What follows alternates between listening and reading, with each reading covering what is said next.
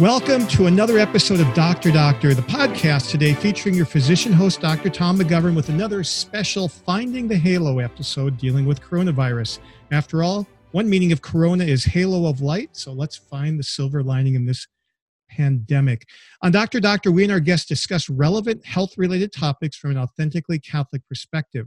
We're normally heard on the EWTN Global Catholic Radio Network, but this episode will be played on various podcast apps and at redeemerradio.com forward slash doctor. In this episode, we're going to discuss some of the practical ethical implications uh, being examined daily by some physicians uh, during this pandemic. So, our guests come uh, notably from the National Catholic Bioethics Center. Sometimes we might abbreviate NCBC. We have Dr. Joseph Meaney. First of all, he's the president of the NCBC with a PhD in bioethics from the Catholic University of the Sacred Heart in Rome. Before coming to the NCBC, he worked for 21 years for Human Life International, going to only 81 countries, not quite as many as John Paul II, but 81 countries to spread the gospel of life. We also have with us today Dr. Joe, is it Zalot? Or Zalot, yep. It is, Zalot. Has been a staff ethicist at the NCBC since July 2017. Prior to that, he served as regional director of ethics and spiritual care for Mercy Health in Cincinnati and is an associate professor of religious studies and ethics at an excellent seminary, uh, Mount St. Joseph University in Cincinnati. Well, isn't there a seminary associated with that? Well, actually, that's the that's a small independent school. The the Athenaeum of Ohio is there, and I actually taught there. Uh, okay, good. Well. I thought so there might be a link. It's good. Different. So, Joseph and Joe, welcome to Doctor Doctor. Thank now, you very much. Now, for all of these uh, bonus episodes, we have not done a trivia question. We did for some of the initial ones. Joe specifically requested one, so I have accommodated him. So here is your bonus medical trivia question. One of the things we're going to talk about today are ventilators. So I thought a ventilator related question would be appropriate. Well, until 1952, the only place ventilators were used was in the operating room. But that year, there was an outbreak of a specific infectious disease in Copenhagen Denmark, that changed the course of medical history. What was this disease that resulted in the rapid and heroic work that changed the course of history and led to the development of the ventilator and the intensive care unit as we now know it? You're to have to stay tuned till the end of the show to find out the answer. So, first question you know, I've heard many commentators during this pandemic say, wow, everything has changed now. Well, maybe many things have changed, but Joseph, how has ethics changed because of this pandemic?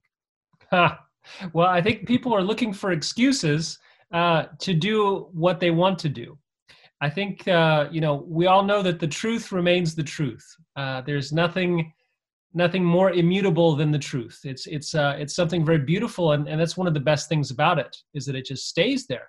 But it is true that when we get into a crisis situation or there's some kind of new circumstance that comes up, there's always a crowd of people who are very interested in changing the rules, bending the rules, uh, making you know new provisions, etc.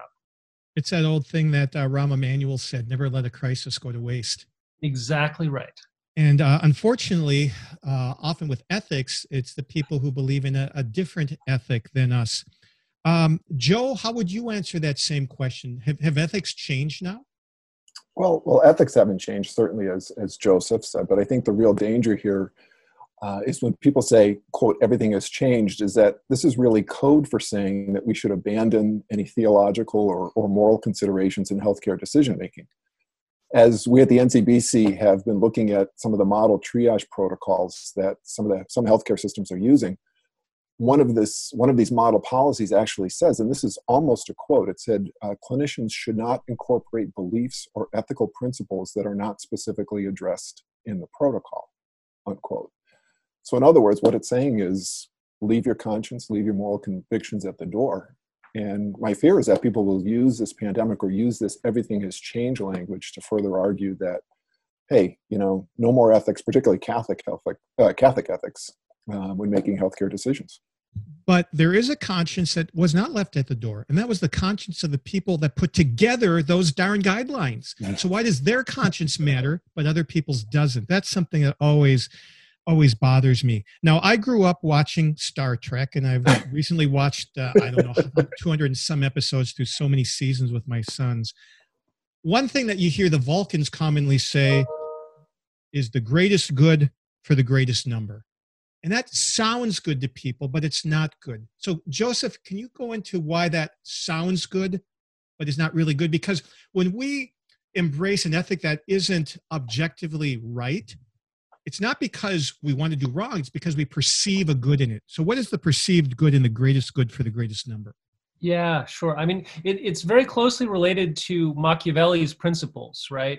Ooh. That uh, if you have a good end, something good that you want to achieve, you can do all kinds of evil things to get there.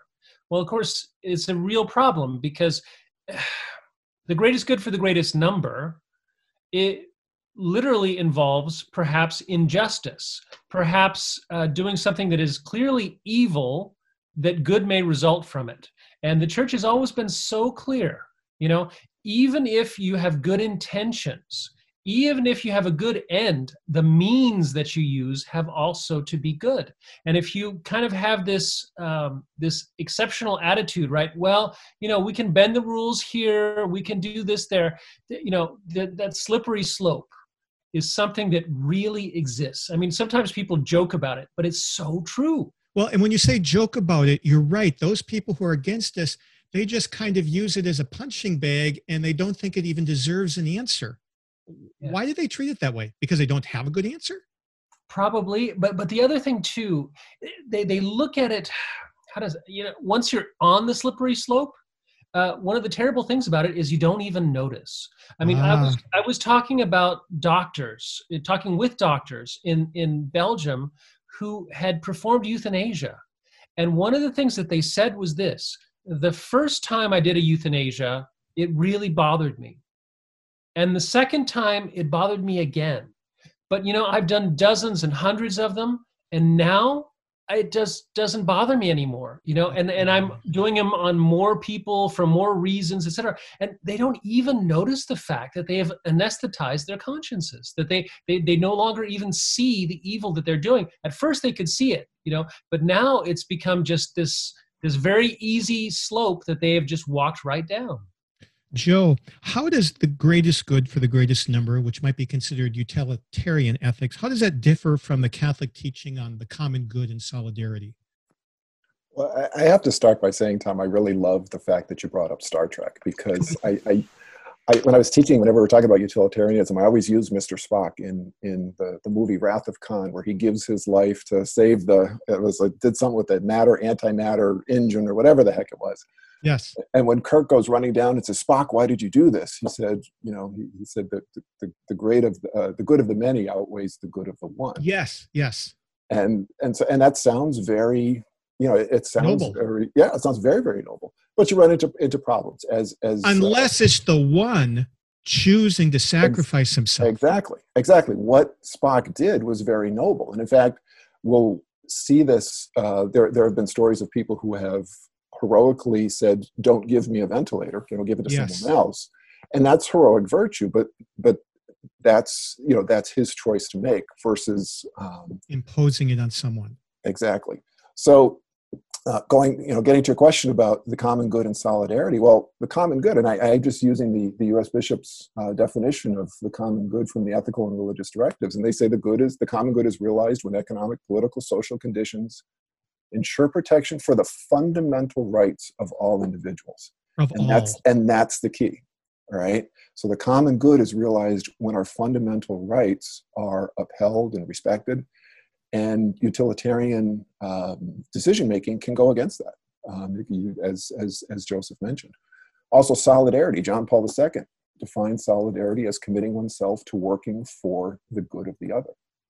And so you know what how do you understand that principle in light of some of the you know some of the issues that could come up with uh, with utilitarianism and we're going to come to apply this to some specific uh, circumstances uh, what are the, the main categories and we'll cover them in more depth later but what are the main categories of questions you are getting now at the ncbc during this pandemic i think that the, they come the, there's two different groups so from healthcare professionals and administrators. The questions we get are what do we do about triage protocols? What do we do about you know, ventilators and this, that. Okay. How do we make these decisions?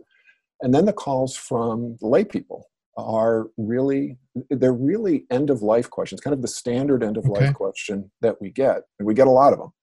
But they're standard end of life questions, but specifically in the context of COVID nineteen.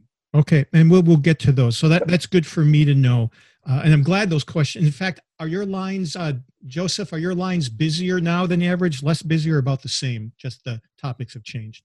You know, so it's very interesting because at the very beginning of the crisis, our calls actually went down, mm-hmm. uh, and I think it was just because people were so stunned they didn't even know how to react and, and they were like you know just whatever and then now uh, we've had a surge in calls because uh, a lot of people have been seeing all the stuff that the NCBC has produced on our website and new yes. information, et cetera. And they're like, oh, yeah, oh, and this is a new question, and that's another question. Oh, gosh, I never thought about this question. So a lot of healthcare administrators have been contacting us in ways that uh, they, well, in numbers that they don't usually do.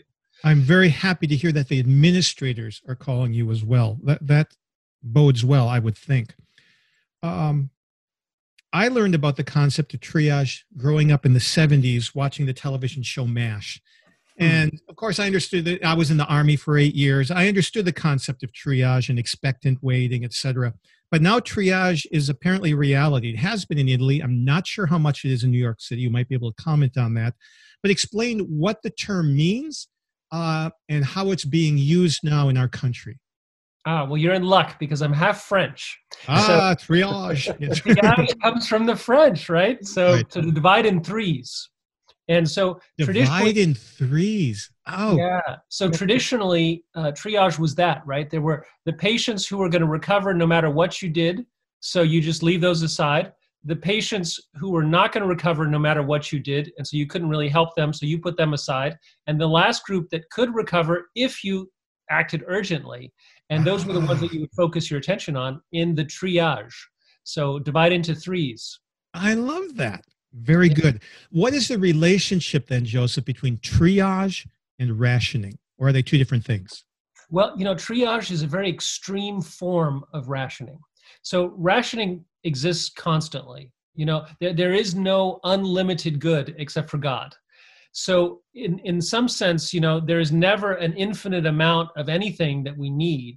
Uh, and so we, we have to limit, we have to ration in some way. But, but medical triage is really uh, meant for extreme circumstances. And that's why the reference to MASH, right? The reference to battlefield medicine, right, where right. you have tons and tons of wounded people and just not enough healthcare professionals to help them all uh, in a timely fashion. So you have to make some very heart wrenching choices. Who can we help and who can't we help? And unfortunately, what's happening now with this pandemic is in certain sections of the world, such as Italy, but also some parts of the United States, such as New York, um, these uh, these hard decisions are coming up. So, you know, the latest news from the front lines that we've received, uh, we work very closely with Catholic Health Services of Long Island. Okay. So that's a Catholic Health Service just outside of New York City. And what they've told us, I mean, they, they discussed their triage protocols with us they said, look, you know, we still have a few machines, we still have a few ICU beds, we're making room in our hospitals, but we're filling up, and we think that we might get to the point where we're going to have to activate these protocols. So it's you know it's kind of like on the cusp. They haven't quite got there yet, but they're okay. close. So I got an email today from one of my trusted um, CMA doctor friends somewhere else in the country. I'm not going to reveal the person or the state, but he said this, and this goes right into what we're talking about. He said he had a rather chilling exchange yesterday with a member of the physician advisory group he sits on for their state health department. And he said in the conversation, certain members of the committee started discussing how older people might need to be booted off a ventilator to give it up to a person who has more life ahead of them. And he said the discussion readily went into utilitarian arguments and one of uh, the people on that committee then sent an email that said, Well, I don't really want to give ventilators first come, first serve. Um, I want to make a decision whether we should take people off a ventilator if a younger, more robust individual needs one. And they point out the fact that in Italy, where they were so overwhelmed in ICUs, that the doctors are expending all their mental energy on taking care of patients. They don't want to have to go through the mental gymnastics of figuring out how to uh, ration ventilators. And so they came up with a scoring system that includes age. So, something I have noticed is that when we physicians get bogged down and we don't have much computing power left in our brain, we tend to resort to the highest level of our ethical training, which is usually pretty low and often utilitarian. How can you help us to avoid that? And secondly, what are appropriate criteria for ventilator rationing? Sure. Well, maybe I'll start and then and then Joe can continue. But sure. uh, we think very strongly at the National Catholic Bioethics Center that you have to use objective clinical criteria. Right? So it's a tragic situation, a very hard choice needs to be made, and we have to be especially cognizant of the fact that prejudice, even unconscious bias, can play a role here. As you're saying, people are stressed, they're not thinking very clearly, etc. And what's going to happen if they don't have a very clear, very objective way to make these decisions is that you know there's there's going to be a certain amount of just discrimination that takes place. And and so we believe you know things like the sofa principles right? The systematic organ failure assessments or the apache scores things like that that you know have a real kind of clinical basis. That's very good. But you know there could be an 80 year old person who has a better SOFA score than a 30 year old person. There could be a disabled person who has a better score than a younger person. But you know, the point of the matter is we all have the same equal human dignity.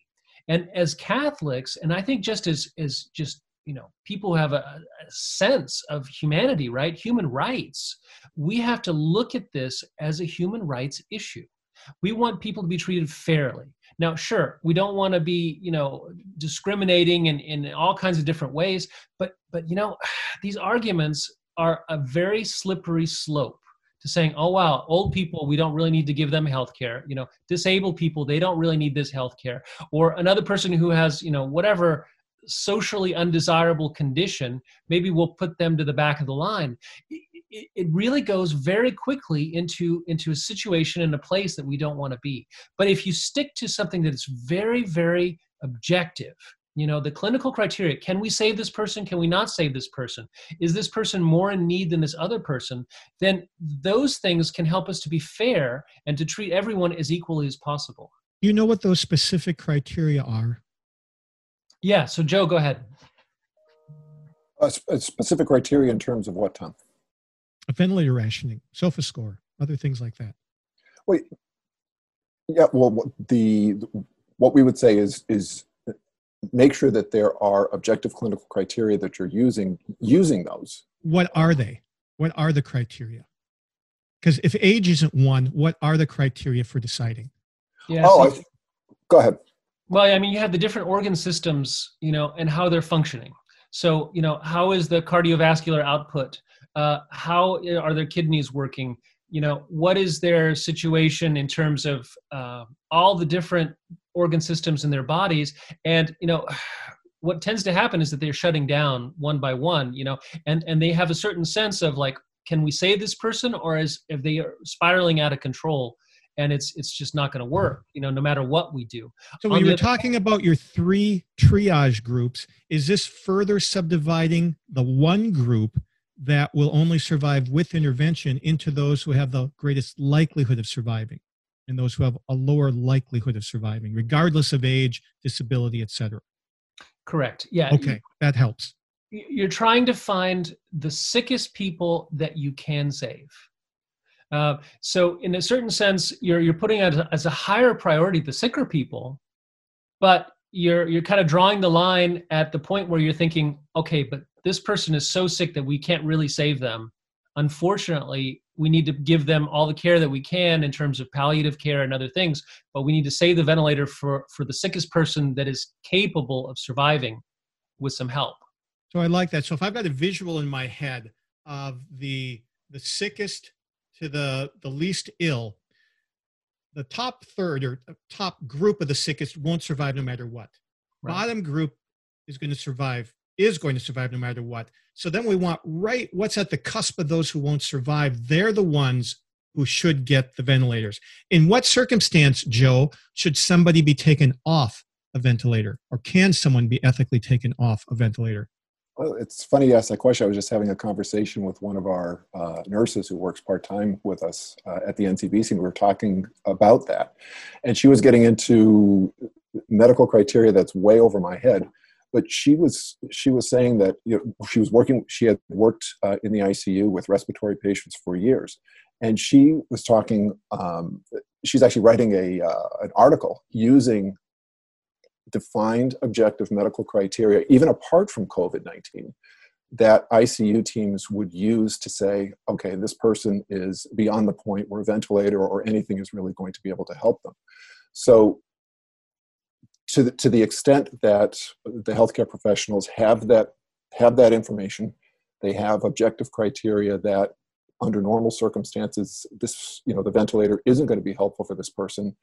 Um, I think in those in those situations, in those contexts, you could make the decision that this person's not going to be aided by the ventilator. Let's give it to someone who um, who is going to benefit from it. Yeah, so, I, go ahead, Joseph. yeah, thank you. I mean, one of the points that um, you know for taking a person off a ventilator, I mean, the the most important criteria, of course, is to get informed consent, right?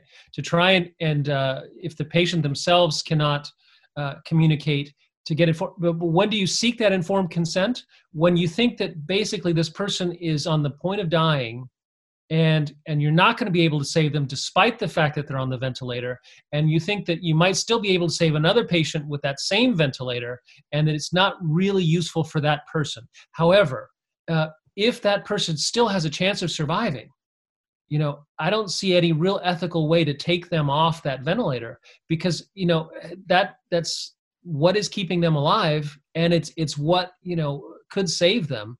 Uh, and another person's need you know in a sense comes second right? This it is first come first serve. And and there's no real justice to taking one person off and having them die when they could have survived to put another person on to have them survive okay well you're you know you're trading lives there but it's not very just. However if the person is dying despite the fact that they're on the ventilator and it's very clear that we're not going to be able to save them then at that point i think it, it makes sense to ask for their consent. Um, it makes you know and, and if that consent can't be obtained and you get to that you know final final point then there might be a possibility of still taking them off um, you know, with a lot of safeguards being put into place. You know, it's, it can't be sort of a, a whim decision or anything like that. You know, it has to be very much decided and shown. But but you know, it's it's one of these last resort type of activities. So with objective respiratory function criteria involved, yes, th- that makes sense. Again, now one of these doctors who was writing about uh, working in the ICU and how to ration ventilators said that uh, she read a comment by an Italian doctor, and she said she had uh, shifted her mind, moving from patient centered care to community focused care in these difficult decisions. What's wrong with that approach? Hmm. Interesting. Yeah. I mean, communities don't have a soul, right? Uh, patients do. um, right you there's a lot of people who love humanity but they hate their neighbors. Um, you know, that's yes so true. it's, it's, a lot easier to to be very benevolent towards an abstract cr- creation but it's it's rather difficult to you know to love the people that are near us and to serve them. But um sure i mean we do have to serve communities and we have to to put in public health measures etc but medicine is a very personal activity right? It, it, it's you and the patient. It's it's it's something that's that's very um, well i mean there's a there's a concept to medicine where it's it's it's almost a ministry you know it's a, it's, a, it's certainly from the it's catholic vocation. Right. I mean there, there's a there's a, a sacred bond there between the physician and the patient. There's a trust. Uh, so i don't think you can really say i'm going to stop thinking about patients and i'm going to start thinking about you know cohorts of people or communities. Uh, you have to think about both certainly. But clearly the patient is more important than some abstract concept i've heard some people say that in these triage protocols a healthcare professional should have priority in getting treated so that they can get back to treating other patients. Is that a criterion or is it not? Actually, yeah, we, we have said that in our, our FAQs, our frequently asked questions on our, our website, that yeah, that is a that is a consideration uh, on a couple of different levels. One of them is, as as you said, Tom, a healthcare professional is a person who has great value in bringing other people back to health. And in fact, a healthcare professional or anyone who has survived COVID 19 has developed the antibodies, so they, you know, it's actually a lot safer for them uh, to be able to go in and, and, and treat those who are ill. Another way of thinking about that as well, too, is I'm going to guess that most healthcare professionals who developed COVID 19 developed it because they were treating sick patients. And in a sense, there's, there's a sense of, um, you might want to even call it restorative justice, uh, that type of argument for that person. So um, I think it, it, there are situations where it can be valid to, um, to, to look to treat uh, healthcare professionals. So this is different somehow than quality of life arguments or um, productivity of an individual arguments? Oh, absolutely. It, it's different. It's, it's recognizing that um, this person, particularly with this pandemic, this individual has specific skills that are of great value to treating well treating others and to treating community as the community as a whole absolutely Joseph, the, I'm still trying to wrap my head around it. It it it sounds right. I'm just trying to make sure that there is an essential difference or distinction between that and looking at people who have uh, you know the ability to do more things in their lives than somebody else. Mm. You know, a more useful part of society. You know, as somebody might judge versus someone else. Right. Yeah. Well, I think one of the the points that we make, right, is that you wouldn't put necessarily a healthcare professional at the top of the line just because they're a healthcare professional. But in terms of like, you know, if you have to um, make a tiebreaker, you know, mm-hmm. uh, there there are certain considerations that might come into play. Another one that we came in for was pregnant mothers. And the reason for that, of course, is that they're two person. Yes. Yeah. yeah. So you know there are a few things like that which uh, do make a little bit of sense because there's um, there's a, an element of justice involved and and I think that what Joe said in particular about the the fact that these people probably became sick themselves because they were putting themselves in harm's way to treat other patients, you know, and and to to be on the front lines of this does in fact uh, give them a certain priority in terms of treatment. Very good. Well, let's move on to something that might not take a long time to discuss, but that is we've heard some places uh, making every COVID ICU patient a do not resuscitate hmm. patient. What have you heard about that? You know, the DNR order. Yeah, so we've heard some really really scary proposals. And and as you were saying really at the beginning of this, right? That people have come felt that this crisis enables them to make some pretty scary proposals. Uh, to say, wow, we're in a crisis situation, therefore we should change the rules. Well, that's one of those really scary proposals. The idea is look, we want uh, to treat the greatest number, et cetera, in the safest way possible. And you know what? These people are going to die anyway, so we're going to give them all a mandatory do not resuscitate order. Well, of course, it violates so many ethical principles. I mean, the first one is informed consent, right? I mean, the person didn't ask for do not resuscitate order. It's kind of the ordinary care that is normally provided. So why should we suddenly decide that we can mandate that for everybody? But another point um, that I think is interesting that is brought up is says, look, well, you know, we may not have enough personal protective equipment, the PPE that gets mentioned a lot, you know, the masks and the gowns yes. and the rest of it, and that uh, it'll take a long time to gown up and get ready, and we might be using up a ton of this PPE uh, just to try and resuscitate a person who's going to die anyway. Well, that might be true, right? In some cases, it could be appropriate to put a DNR uh, in place for a patient because you know at this point you can't really resuscitate them. They're dying and and you know it doesn't make it much sense. That's currently the case you know that that's what our, our current ethics says. But that's not what they're saying. They're saying we want to just put a blanket order out there because we want to you know protect our healthcare professionals. Well yes we do want to protect our healthcare professionals but at the same time you know there's a duty to treat. There is a duty uh, a certain nobility really about the healthcare profession that, that you are putting your life at risk you know by, by dealing with infectious and and and uh, and patients who you know might might be putting you at risk but that's part of the nobility of the profession and and we can't just you know rule that out 100% because there's a pandemic To switch gears, everything you hear says that we probably are going to have some amount of social distancing until a vaccine is developed.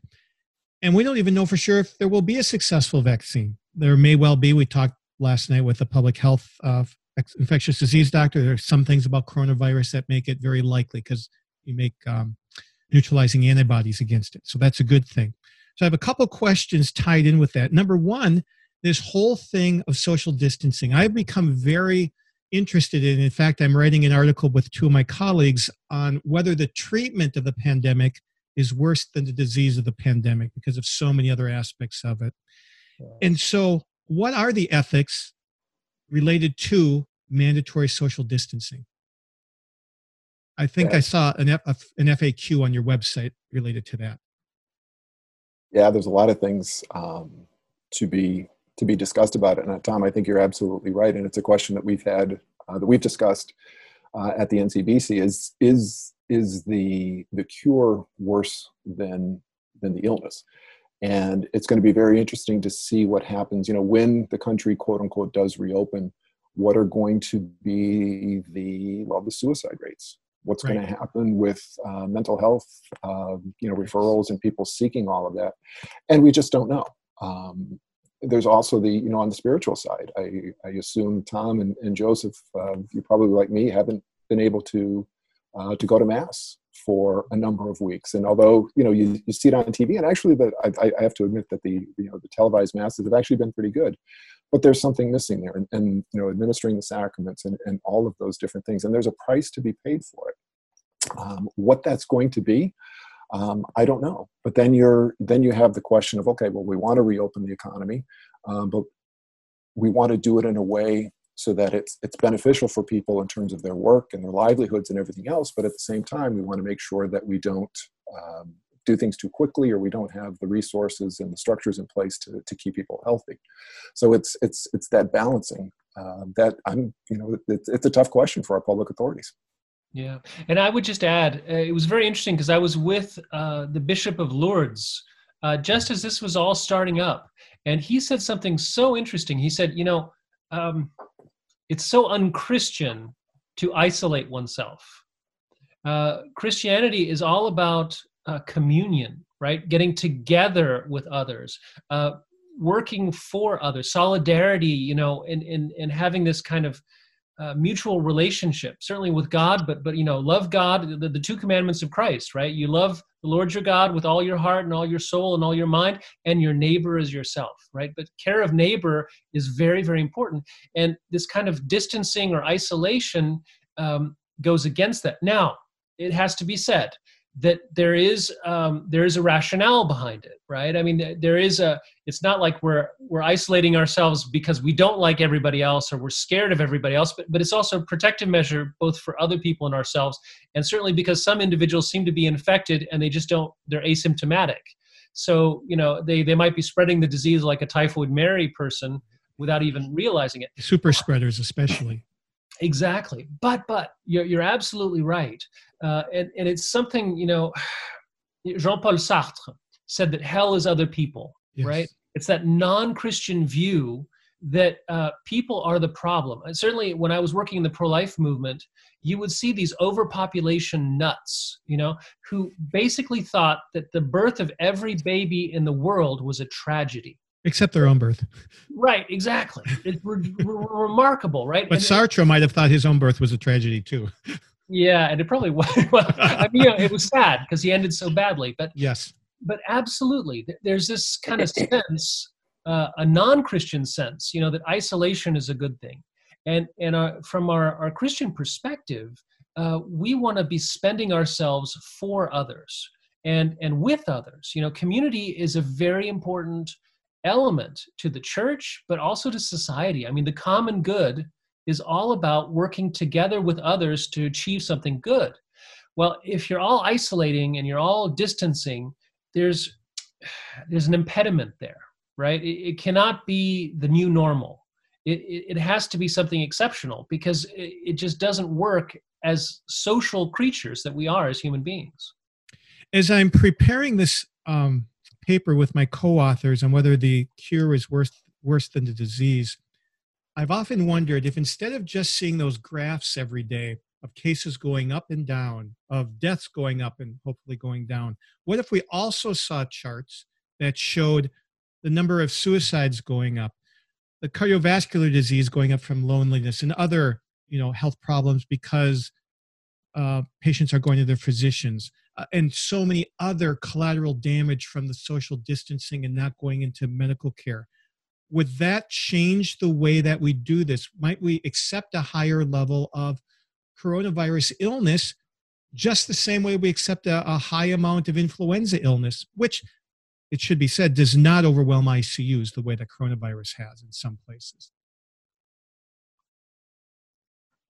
I think it would be interesting to to see if if, if the if that data exists and to see what it is. Um, I guess that, that would be my question: is do we have data on that?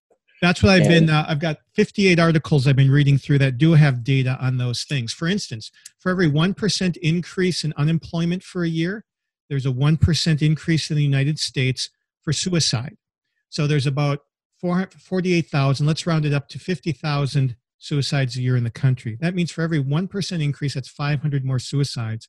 If the unemployment goes up 20%, that's 10,000 more suicides, for instance. And then there's other examples of just social isolation and loneliness effects on health. And while they are two different constructs, the isolation and the loneliness, one's objective, one's subjective, they both have a 30% increase in mortality, especially for those under the age of 65. So I've been gathering all those kinds of data, and it's pretty alarming. Yeah, I mean, another aspect that I saw was uh, increase in alcoholism, right? Alcohol consumption.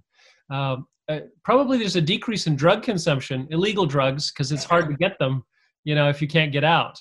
But uh, but it seems like alcohol is is definitely on the rise, and that could lead to a lot of deaths. And the AA and NA groups are no longer meeting in person. They're meeting online and they don't think those are effective. And uh, what did I read? The suicide prevention hotline is up tenfold, about 900% or 10 times as much as normal. Yeah. So th- there's a number of other things. And because we just seem so laser focused on on one piece of data when so many other things are going on in society right now that's yeah. been one of my biggest underlying concerns interviewing people from a number of different uh, parts of public life.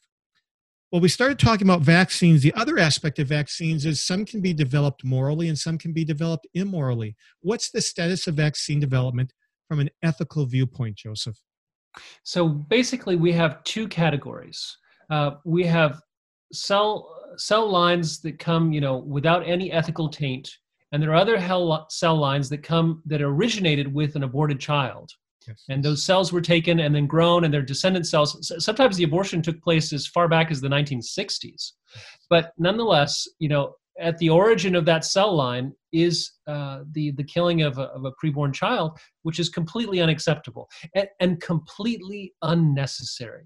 I mean, the thing that I find really, really tragic uh, and I remember when we had this whole huge embryonic stem cell debate, you know, and, and they were talking about, oh, the need, the need to fund all this, you know, embryo destructive research where we're killing human embryos, cannibalizing them for their cells.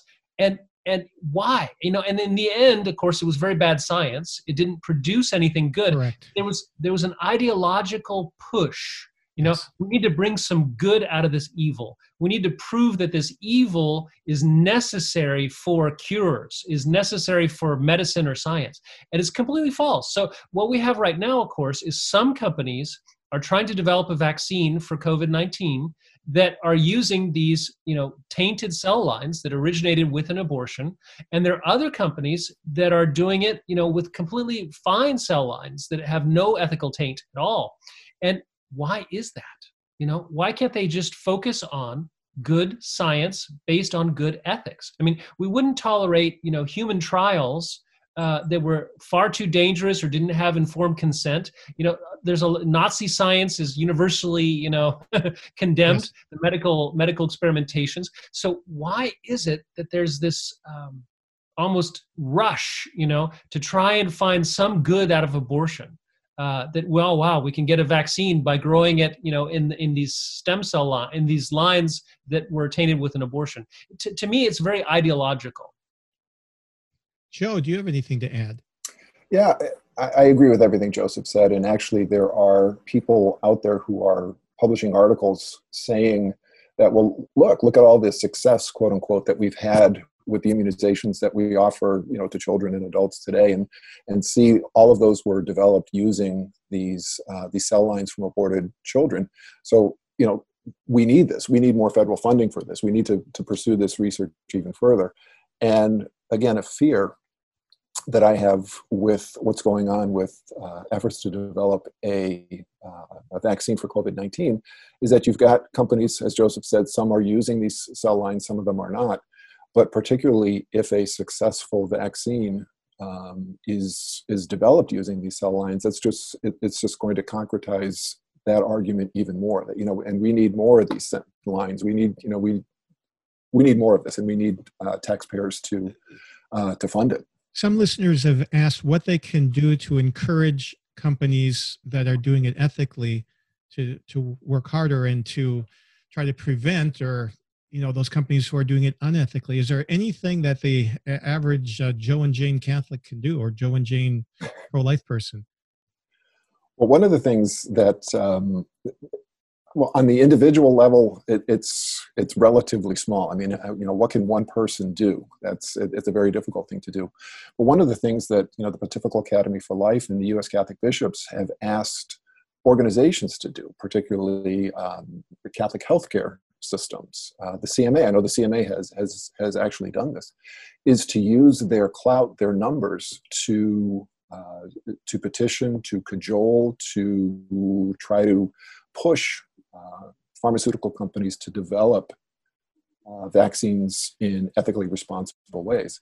So, what could an individual do? I, I would say contact, um, maybe contact the CMA. Um, actually, contact us because we have some groups um, that we work with that do that, and say, you know, who, and we can pass them on to these groups, and they and they can contact them and, and lend their voices to these efforts. Excellent. Uh, is there anything else before we change topics that you'd like listeners to know about vaccines? Yeah, well, you know, there's this new vaccine against shingles, Shingrix. Oh, I've gotten the first dose and I'm due for the second one, but I'm waiting a little bit. yeah, I mean, that is a success story, right? Because that oh, huge was developed specifically with those concerns in mind, right? It, it was developed so that it would be an ethically responsible vaccine as opposed to the alternatives that exist out there. And the company clearly saw that there was a market for this. So it is true, you know, that a lot of these companies uh, make their decisions financially. You know, yes. I mean, if they see a market, they will go for it. Something that I thought was very interesting was when Mel Gibson came out with The Passion of the Christ. And that film made $900 million internationally. All these Hollywood studios were like, oh my God, if I make, literally, only if, if I make uh, a religious movie, I can make a boatload of money. And so all of a sudden, Hollywood was producing these films about, you know, Noah and the flood and all kinds of other things. There's a, there's a market here, but it's true, right? I mean, we live in this capitalist society and world, and companies do respond to economic incentives. So boycotts are important, but also the fact that, you know, if we produce a new vaccine that is ethically responsible, gosh, there's a market for that. I mean, there are a lot of Catholics who are going to order that vaccine and not the competition. Yes, and Catholic physicians. And Tom, if I could add, just on our website, mm-hmm. ncbcenter.org, we've got, um, we just put up a statement just last week. It's called COVID 19 Vaccines Promote Life and Health Without Undermining Human Dignity. And that statement is available on our website so people can go and they can read it. And we also have, if you go to uh, under our resources and our bioethics topics, we have a whole section on vaccines um, you know over the years a number yes. of resources that are put together. So people are more than welcome to come to our website and uh, and access those materials. You said that's ncbcenter.org dot org. Dot org. Ncbcenter.org so let's uh, move to drugs. So in a time of pandemic i think some of the rules do change not ethically but with how we research uh, whether drugs are effective or not. What can we do to speed up drug research while still being ethically responsible, Joseph? Yeah, sure. I mean, one of the, the big problems with drug research, you know, is that it costs so much money. yes. and there's so much red tape you know there are there's so many bureaucratic hurdles to go and the fda you know requires this this phase one and phase two and phase three, three and yes. etc so there's a there's a certain amount of um, safeguards that are put into place uh, but they they're not really ethical. They're more like just bureaucratic things that you know you kind of hoops that you have to jump through. And it is completely fine to streamline that to to, to you know fast track certain things when you have a real situation a real crisis on your hands what uh, cannot be done uh, you know that the, the worst thing that could be done is to start human trials on a drug that has no safety you know we don't know enough about it to know that it's safe or you know at least hope that it's safe for for human beings you know. You can't skip past the animal trials. You can't skip past um, some of these you know very elementary things that need to be done in terms of of safety testing. But but i think a lot of the you know the, the the speed of a drug trial in a sense you know uh, of drug development a lot of it is the resources that are put into it how many people are, are actually researching it and then how many bureaucratic you know delays are involved in getting approvals etc i think all that other stuff can be sped up quite quickly. So you would say that's a good thing. Yeah it would sure. Joe well, I, I, again, I agree with Joseph. I think there's a couple of a couple other cautions to keep in mind here. Is um, what about informed consent of of the subject, uh, the subjects who are who are receiving these drugs, are and are they being protected? And I guess the question that I would ask, in the, if there's you know if there's going to be a big rush to uh, to you know to fast track these experiments, is what's the role of the IRB? You know, what's the role of the Institutional Review Board in terms of overseeing these studies and making sure that patients are are protected in them? I assume that they're having a lot of meetings of those IRBs. Uh, I mean, I've been in I've been in healthcare all over the country, and every place I ever went, the IRB was very stringent. Nobody got past them with anything, which which was a good thing.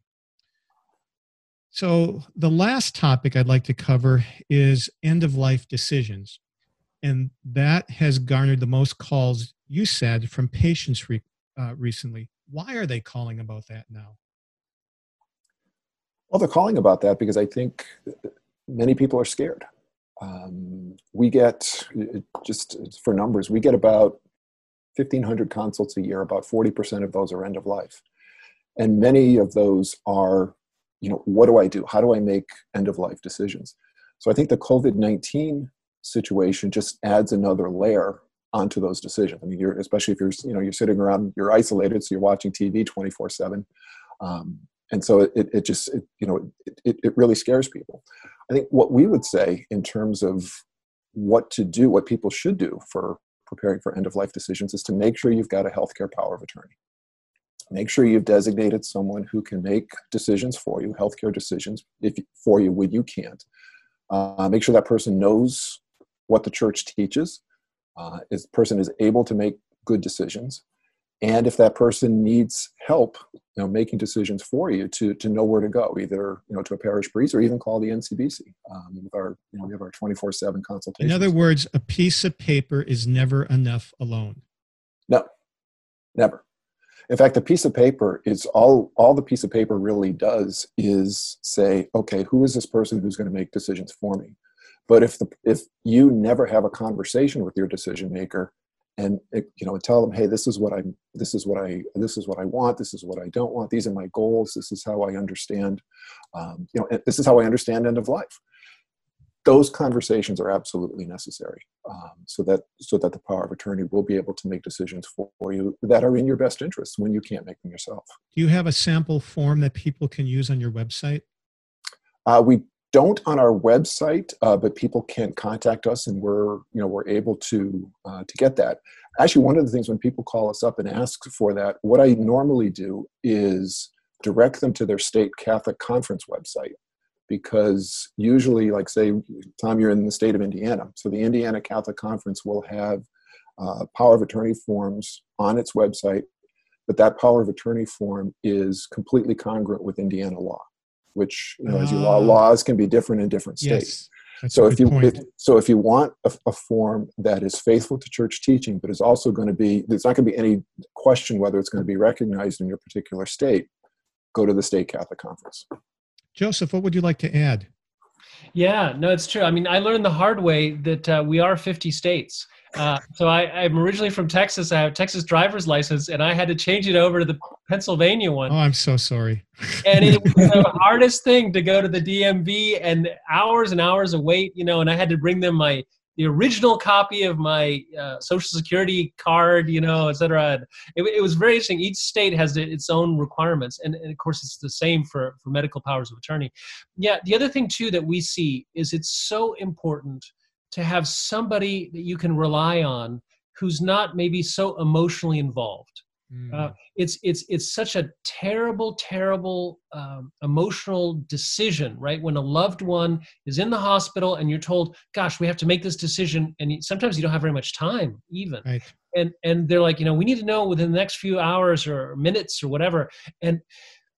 To, to be able to reach out to to a priest or to some other person who has a certain certain experience but also a certain detachment from from the situation. They're not so emotionally involved is very helpful. What what many people thank us for at the ncbc you know they already kind of know which way they should be going. A lot of them have a, a kind of a moral sense but they they can't really trust themselves because they're so ah, emotional uh, and, and sure. they just want to be confirmed uh, by another person, you know, who's a little bit detached, has some experience in the in the matter, and that's what our ethicists tend to do. Is that they say, yeah, okay, sure, and have you thought about this? Because sometimes, you know, there's so many different things that they're not even thinking about all the different issues that are out there, um, and so it's it's good to have um, a little bit of exterior support you know we, we all need that support and we also need you know people to be praying for us uh, the whole spiritual context is important one of the things that i frequently tell people, I told a person today who called me up,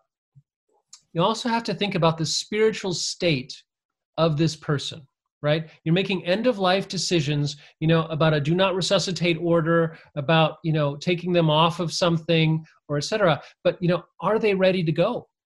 You know spiritually have they seen a priest? You know do, do we want to do everything to keep them alive for the next 24 hours so we can you know gather the family uh, there, there, are a lot of like non-medical, strictly medical considerations involved that are key. You know, uh, from our faith, we believe that eternal life is more important than this earthly life. And so, in a certain sense, you know, as Catholics, our medical decisions also have this this spiritual component to them and what the ncbc likes to do is not only give people the ethics but also you know make sure that they're thinking spiritually because sometimes you know in our modern world we've kind of put religion to the side so much that you know we don't even think about calling the priest and that's perhaps the most important call that needs to be made. Yes in fact we had an episode uh, that aired just a few months ago with um, geriatric physician dr peter morrow from florida covering exactly what patients need to do and why. And one of them is that essential spiritual care that must be available and taken care of uh, at the end of life. Uh, what final ethical things would you like listeners to know, especially regarding the pandemic? Yeah, so I think one of the things that we can all do, and, and I've mentioned this myself, right? There's this real tendency to give in to fear and panic you know? And you see that in the hoarding you know people going and buying tons of stuff that they don't need etc and and it really is a major ethical issue. I mean we're depriving some people of things that they need. There's a person in our community who needs a certain brand of uh, of medical drink. I forget exactly what it's called but anyway it had been completely bought out and they were not able to get it. Uh, you know, and it, you know, it's the sort of thing that they need with the potassium and whatever else yes. is involved in it. Well, you know, some person had really committed an injustice by taking the stuff that they didn't really need and depriving another person who really needed it. So I think it's important to think about some of these issues. We can love our neighbor in many different ways, but one of the ways we can do is is by going without a little bit, you know, uh, of this kind of overcompensation. Right? There's a, there's a tendency when you when you're making panicky decisions to to make bad decisions and and to make selfish decisions. But we have a certain certain need i think in this crisis to show courage but also to show selflessness to to go out of ourselves to help others. And i think that that's an important lesson for all of us. You know we need to be generous and we need to be thinking about others uh, rather than to be turning inward and away from other people. And, and that's one of the problems with the social isolation right? Is, is it kind of encourages people to go this kind of selfish route as opposed to having a, a more other focused view. So i think you know the general ethics of it are important. And then the other thing too is the the spiritual side right? I mean we can't get to mass necessarily. And, and it's very sad to see that. I think there's only one diocese in the us right now that is holding public masses. Las cruces new mexico. Isn't that amazing? But but but we can all pray right? We we have that capacity. We have more time in a certain sense and we have more resources uh, where we can go online. Uh, you know, the Divine Mercy Novena that is about to conclude right now. But there, there's so many different opportunities and so many people in need. We have to think about others and pray for them and pray for all the courageous people you know who are having to go to work in dangerous situations uh, who may be in a worse situation than we are uh, most of us are, are, probably in a lucky situation where we're not in that much personal danger well you know we have to be thinking about these others um, and and that I think is how we come out of this in a better spiritual state than what we went in. Joe, what final comments would you like to make? Just, I guess, quote what we see in Scripture over and over again, and John Paul II said in in his many speeches, particularly back in his homeland of Poland: "Be not afraid. Be not afraid of this. Um, God is here. God is in charge. God knows what's going on.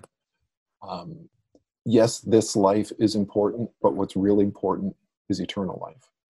And maybe this is a time, as you know, as, as Cardinal Sarah said in an inter- interview with a uh, with a French magazine a few uh, a few days ago. He said, you know, this this whole pandemic should really make us stop and think. You know, we we thought as a as a people that we, you know, with our technology and everything else that that you know we are you know we're it we are the greatest you know we're greatest things since sliced bread absolutely but what this pandemic is demonstrating to us is that, you know what, we're not.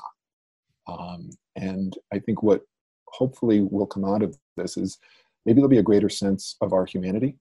Um, hopefully, a greater sense that people will recognize the divine and the need for the divine. And maybe, and building upon what Joseph said, maybe a, a greater commitment on the part of people to live out the theological virtues of faith, hope, and love, because that's what we need. Well, let's give the promised answer to the trivia question that Joe requested. Remember, the question was what infectious disease that had an outbreak in Blegdam Hospital in Copenhagen, Denmark in 1952 led to the development of the ventilator outside of the, uh, the surgical ward? And uh, you guys might have peeked at the answer. Did any of you, did either of you know the answer to this question? No. No. Did, did you, Joe? I had no idea. Okay, the disease was often treated with iron lungs, which was an external ventilator, which would suck air out like a vacuum from the sides of the chest so that the chest would expand and bring air in. And then they'd relax that vacuum and it would go out. Those people were paralyzed high in the brainstem by polio. So that is one of the reasons polio vaccine is so important. And what was fascinating is that during this outbreak, they saw these people who were getting infected in their brainstem and they were dying at huge rates because of respiratory failure. So they got this anesthesiologist, Bjorn Ibsen, who was on their staff and he had just trained at Mass General in Boston. And what he recommended was giving all these patients a tracheostomy, putting a little hole in their trachea in the front of their um, neck. And then they put tubes down it but guess what? They didn't have mechanical ventilators. So you know what they did for several months? Is they had medical students from the area in six hour shifts around the clock ventilating these patients. And where 100% of them would die, only 31% of them died after that. And then they developed the mechanical ventilator so that the medical students didn't have to oh. sit there around the clock to save lives. I thought that was just a fantastic story. I hope those medical students got extra credit. I would have given it to them. So, for more information on this topic, your website, National Catholic Bioethics Center, is ncbcenter.org, correct? Correct. correct. Joseph and Joe, thank you so much for being with us today on Dr. Doctor. Thank you to all our listeners for being with us. The official podcast of the Catholic Medical Association. Please share the good news of Dr. Doctor with a friend. Please invite them to listen. And rate our podcast. They can do it on one of their favorite apps or at redeemerradio.com forward slash doctor. This is Dr. Tom McGovern signing off until your next dose of Dr. Doctor.